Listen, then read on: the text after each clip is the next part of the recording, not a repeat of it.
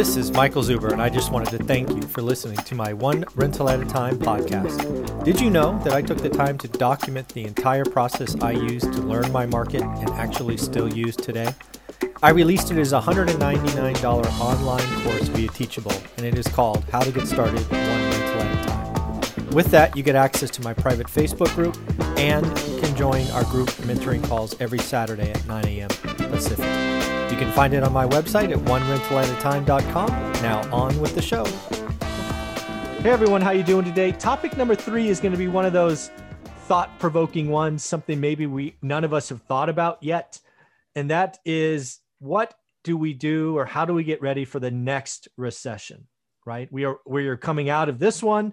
Uh, I think everybody sees the next year being, for the most part, good uh, but I'm here realizing, and I want you to remember that recessions come and go. Uh, we will have another one. We are just going to be in a very different place. Uh, you know, the Great Recession, we spent about $800 billion.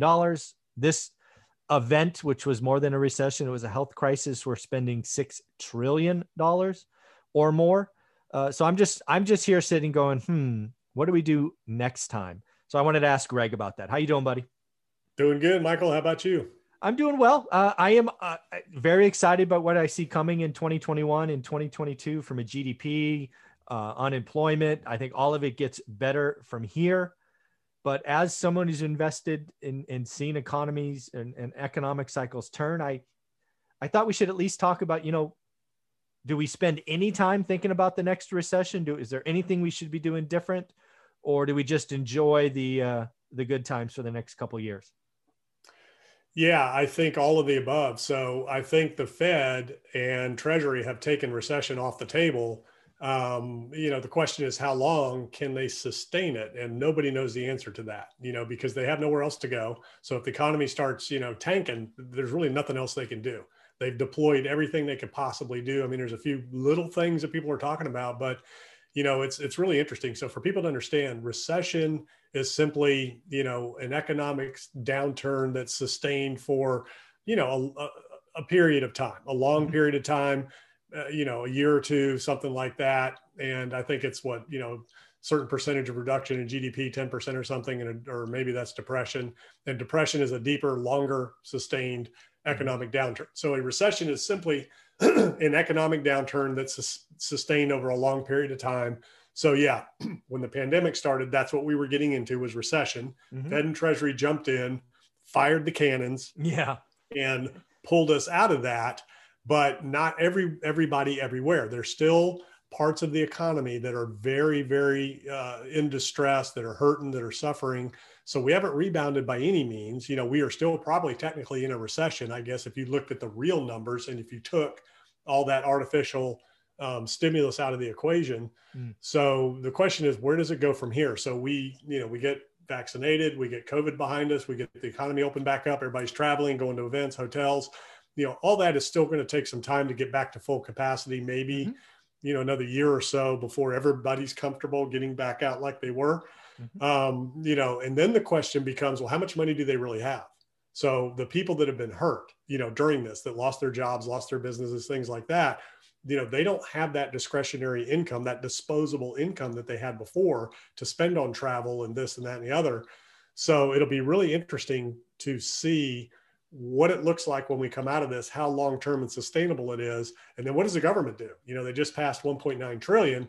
None of that is really making a dent. I mean you know there's some families are going to get 1500 some might get 10000 depending on how many kids you have. But for those families that's not a lot of money based on what they've gone through and, and come through. So the question is, what kind of an impact is that going to have? Be a little shot in the arm, you know, no pun intended during this time period. But, um, you know, once that's done, because there probably won't be, especially if we're vaccinated, we're through it, there's probably not going to be any more stimulus checks. The unemployment bonus is going to be gone. Mm-hmm. Moratoriums on evictions and you know mortgage for forbearance and all that stuff will be over. Mm-hmm. So what's what are the effects and impacts at that point, and where are we, um, you know, as an economy? Not even not only on a national scale, but on a global scale, because it is a global economy now. It's macro. You know, we're we're not isolated anymore. So, you know, it's it's going to be interesting to see how things shape up and how they unfold once we get to the other side of this. Nobody really knows. Mm-hmm. Nobody, I mean, we're, we're experimenting with MMT, modern monetary theory, you know, which is basically creating as much debt as you want, putting as much currency into the economy as you want because we're the creator of it. Mm-hmm. We create the currency that we are, you know, borrowing, you know, and we're servicing the debt with created money. If you lever our GDP, we can borrow 30, 40 trillion dollars and be okay mm-hmm. based on our GDP. If you look at a debt to income ratio as a country, mm-hmm. you know, we could essentially go that far with it. But the question is, are, are there still buyers at the end of the day? besides Treasury? And then what's the real impact of that? Mm-hmm. So again, we haven't seen since 2008 and nine, it's just been steady uphill.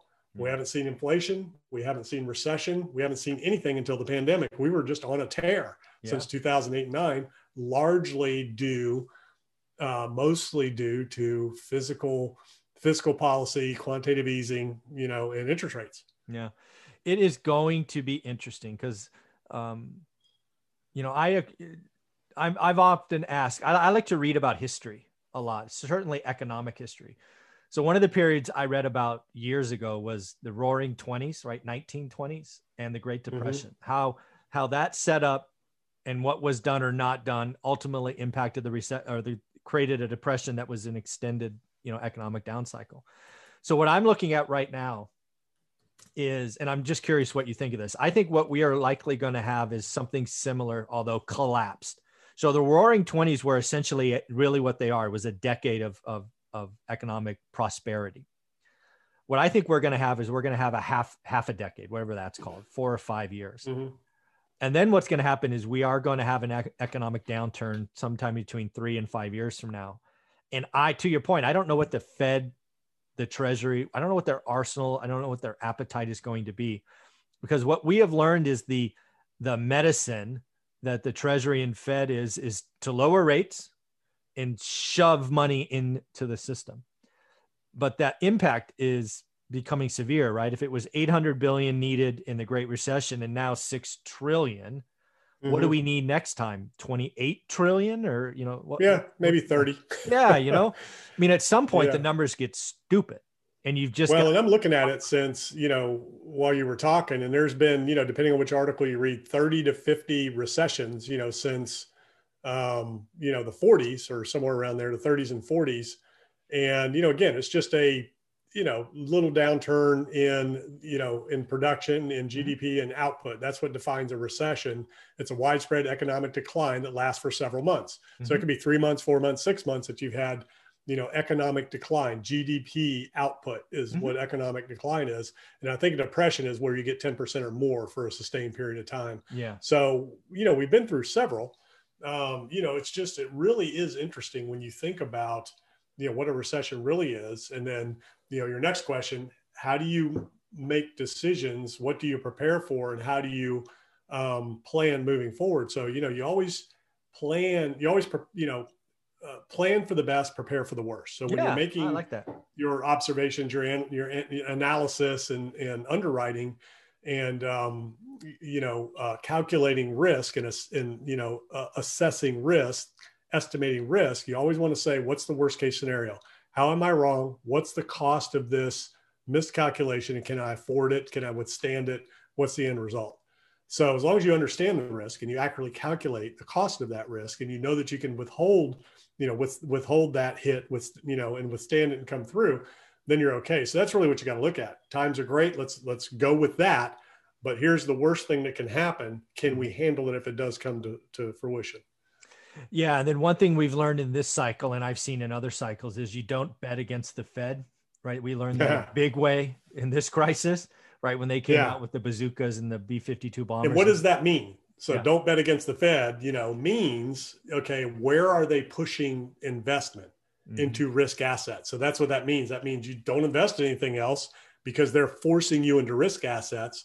So don't go against that because right now you can't you know you're going you're kind of come out on the losing end of that stick because they've got unlimited financial yeah. guns that they're firing at this thing yeah they're just gonna they're just gonna keep it on autopilot just yeah it's pretty crazy yeah so that's that's what i think about now because again I'm always look trying to look a little bit into the future. Again, I see next three to five years being good. Uh, but I do think there's a price to pay, right? It's kind of like a party you go to and you stay one, you know, you stay an hour too long and people go from being happy to sloppy drunk. You know, it's it could be. You that. would think, but you know, we've been on this path. Yeah. And we haven't. We haven't paid a price. We haven't been largely affected. And you know, and there's, I mean, the, some of the smartest people in the world on both sides of the argument are studying this, and nobody knows. Yeah, nobody sure. knows the real answer. Nobody knows the right answer. And what's really interesting to think about is, and you know, let's pretend you're an investor and you've got money you need to put at work, and I'm mm-hmm. the United States, okay? And you know that I can continue to print money to service the money, you know, the debt that you're lending me. So you're lending me money, and there's an interest payment. Mm-hmm and I can print money to keep servicing that debt. I mean, you're going to keep lending me money? Yeah, probably. Yeah. You know, I mean, because at the end of the day, you know, the, the dollar is still the world's reserve currency. Nothing, nothing's going to replace that. I know there's people out there that say, you know, what about China? China is going to become the world's reserve currency and whatever they use in China, yen or I don't know what it is. Yeah, but, well, yeah, I think it's the Chinese yuan. I think or yuan, renminbi, yeah. renminbi. I don't know. Whatever. Chinese Whatever. currency. That's just not going to happen. You you you will never see a communist country become reserve currency. It just no. isn't going to happen because rule of law. Guess yeah. what? Yeah. yeah. the rule of law. So the United States is the only country in the world where law reigns supreme, regardless of what's going on. yeah. We saw it play out, and the rule of law won. So that's why our currency, and we're the biggest GDP. Now we might get surpassed at some point as you know on a GDP level, but but not on our currency. That's not going to happen because these other countries, especially communist countries, as you are seeing, they can come in and shut things down, turn things off, you know, make people disappear. I mean, they can do whatever they want. Mm-hmm. That's not going to happen in this country. Now, I know people will argue with that and conspiracy theories and all that, but at the end of the day, this is a free enterprise economy. You know, the people still make the rules, make the laws. You know, sure, we could go socialist and all that kind of stuff, but that's not communist. There is a difference. Mm-hmm. And, um, you know, we're still a free country at the end of the day, even if you have social policies largely at play, a more of a social, socialist type government, we're still a free country.